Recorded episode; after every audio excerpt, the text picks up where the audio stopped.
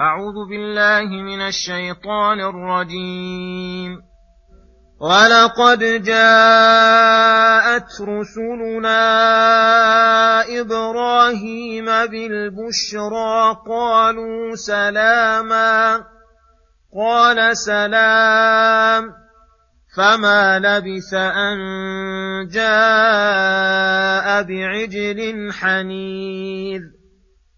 فلما راى ايديهم لا تصل اليه نكرهم واوجس منهم خيفه قالوا لا تخف انا ارسلنا إلى قوم لوط وامراته قائمه فضحكت فبشرناها بإسحاق ومن وراء إسحاق يعقوب قالت يا ويلتى أألد وأنا عجوز وهذا بعلي شيخا إن هذا لشيء عجيب قالوا أتعجبين من أمر الله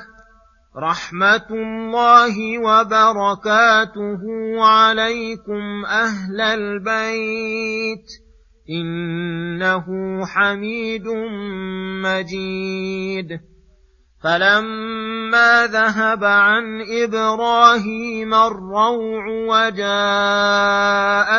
البشرى يجادلنا في قوم لوط ان إبراهيم لحليم اواه منيب يا إبراهيم اعرض عن هذا إنه قد جاء أمر ربك وإنهم آتيهم عذاب غير مردود. ولما جاءت رسلنا لوطا سيء بهم وضاق بهم ذرعا وقال هذا يوم عصيب. وجاءه قومه يهرعون إليه ومن قبل كانوا يعملون السيئات.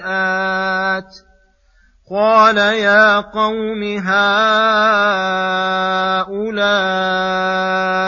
بناتي هن أطهر لكم؟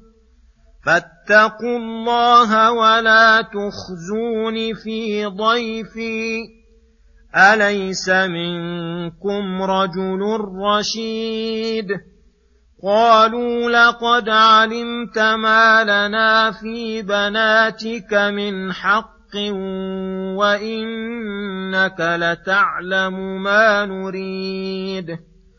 قال لو أن لي بكم قوه أو اوي إلى ركن شديد قالوا يا لوط أنا رسل ربك لن يصلوا اليك فاسر باهلك بقطع من الليل ولا يلتفت منكم احد ولا يلتفت منكم احد الا امراتك انه مصيبها ما اصابهم ان موعدهم الصبح اليس الصبح بقريب فلما جاء أمرنا جعلنا عاليها سافلها وأمطرنا عليها حجارة من سجيل منضود مسومة عند ربك وما هي من الظالمين ببعيد. بسم الله الرحمن الرحيم. السلام عليكم ورحمة الله وبركاته. يقول الله سبحانه ولقد جاءت رسلنا إبراهيم بالبشرى قالوا سلاما قال سلام فما لبث أن جاء بعجل حنيذ فلما رأى أيديهم لا تصل إليه نكرهم وأوجس منهم خيفة. قالوا لا تخف إنا أرسلنا إلى قوم لوط وامرأته قائمة فضحكت فبشرناها بإسحاق ومن وراء إسحاق يعقوب. قالت يا ويلتى آلد وأنا عجوز وهذا بعلي شيخا إن هذا لشيء عجيب. قالوا وتعجبين من أمر الله. رحمة الله وبركاته عليكم أهل البيت إنه حميد مجيد. أي ولقد جاءت رسلنا من الملائكة الكرام. رسولنا إبراهيم الخليل بالبشرى أي بالبشارة بالولد. حين أرسلهم الله لإهلاك قوم لوط. وأمرهم أن يمروا على إبراهيم فيبشروه بإسحاق. فلما دخلوا عليه قالوا سلاما قال سلام أي سلموا عليه ورد عليهم السلام. ففي هذا مشروعية السلام وأنه لم يزل من ملة إبراهيم عليه السلام وأن السلام قبل الكلام وأنه ينبغي أن يكون الرد أبلغ من الابتداء لأن سلامهم بالجملة الفعلية الدالة على التجدد ورده بالجملة الإسمية الدالة على الثبوت والاستمرار وبينهما فرق كبير كما هو معلوم في علم العربية. فما لبث إبراهيم لما دخلوا عليه أن جاء بعجل حنيذ أي بادر لبيته فاستحضر لأضيافه عجلا مستويا على الرضف الرضف سمينا فقربه إليهم فقال ألا تأكلون؟ فلما رأى أيديهم لا تصل إليه أي إلى تلك الضيافة نكرهم وأوجس منهم خيفة وظن أنهم أتوه بشر مكروه وذلك قبل أن يعرف أمرهم.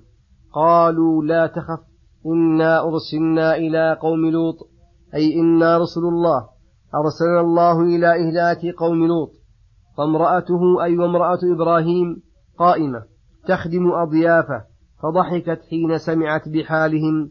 وما أرسلوا به تعجبا.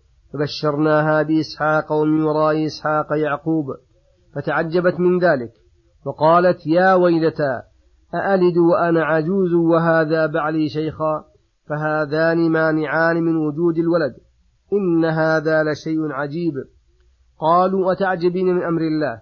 فإن أمره لا عجب فيه لنفوذ مشيئته التامة في كل شيء فلا يستغرب على قدرته شيء.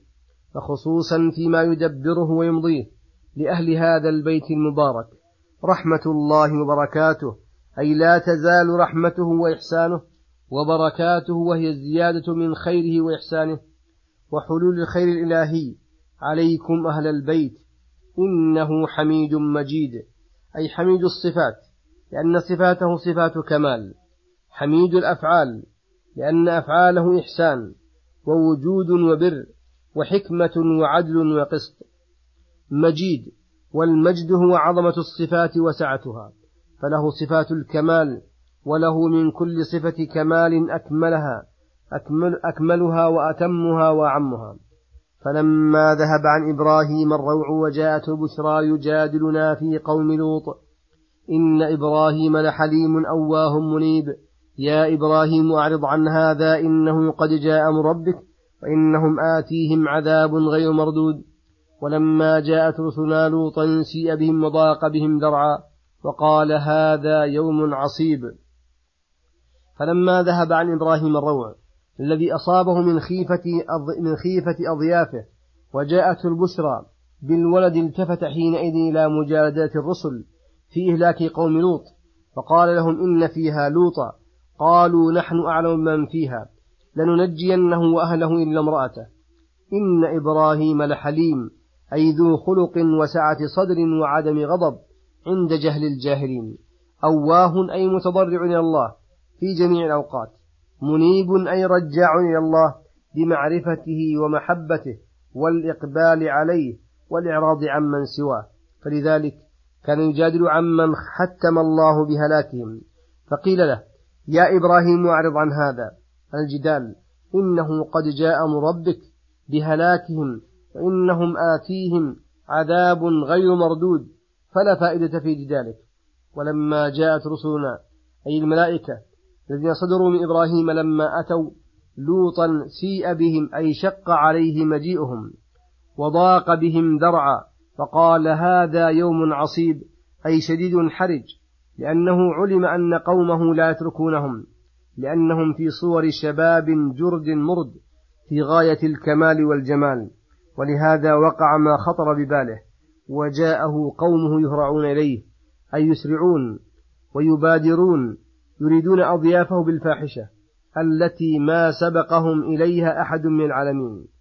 قال يا قوم هؤلاء بناتي هن أطهر لكم من أضيافي وهذا كما عرض سليمان صلى الله عليه وسلم. على المرأتين أن يشق الولد المختصم فيه لاستخراج الحق ولعلمه أن بناتي ممتنع منالهن ولا حق لهم فيهن والمقصود الأعظم دفع هذه الفاحشة الكبرى فاتقوا الله ولا تخزوني في ضيفي أي إما أن تراعوا تقوى الله وإما أن تراعوني في ضيفي ولا تخزوني عندهم.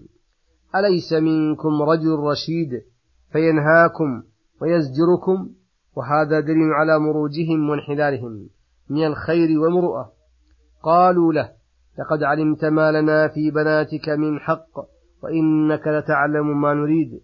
أي لا نريد إلا الرجال ولا لنا رغبة في النساء. فاشتد قلق لوط عليه الصلاة والسلام وقال لو أن لي بكم قوة أو آوي إلى ركن شديد كقبيلة مانعة لمنعتكم. وهذا بحسب الأسباب المحسوسة وإلا فإنه يأوي إلى أقوى أركان وهو الله الذي لا يقوم لقوة أحد. ولهذا لما بلغ الأمر منتهاه واشتد الكرب قالوا له يا لوط إنا رسول ربك. أي أخبروه بحالهم ليطمئن قلبه لن يصلوا إليك بسوء. ثم قال جبريل بجناحه فطمس أعينهم فانطلقوا يتوعدون لوطا بمجيء الصبح وأمر الملائكة لوطا أن يسري بأهله بقطع من الليل أي بجانب منه قبل الفجر بكثير ليتمكنوا من البعد عن قريتهم. ولا يلتفت منكم أحد أي بادروا بالخروج وليكن همكم النجاة ولا تلتفتوا إلى ما وراءكم إلا امرأتك إنه مصيبها من العذاب ما أصابهم لأنها تشارك قومها في الإثم فتدلهم على أضياف لوط إذا نزل به أضياف. إن موعدهم الصبح فكأن لوطا استعجل ذلك فقيل له أليس الصبح بقريب؟ ثم قال سبحانه فلما جاء أمرنا جعلنا عاليها سافلها وأمطرنا عليها حجارة من سجيل منضود مسومة عند ربك وما هي من الظالمين ببعيد.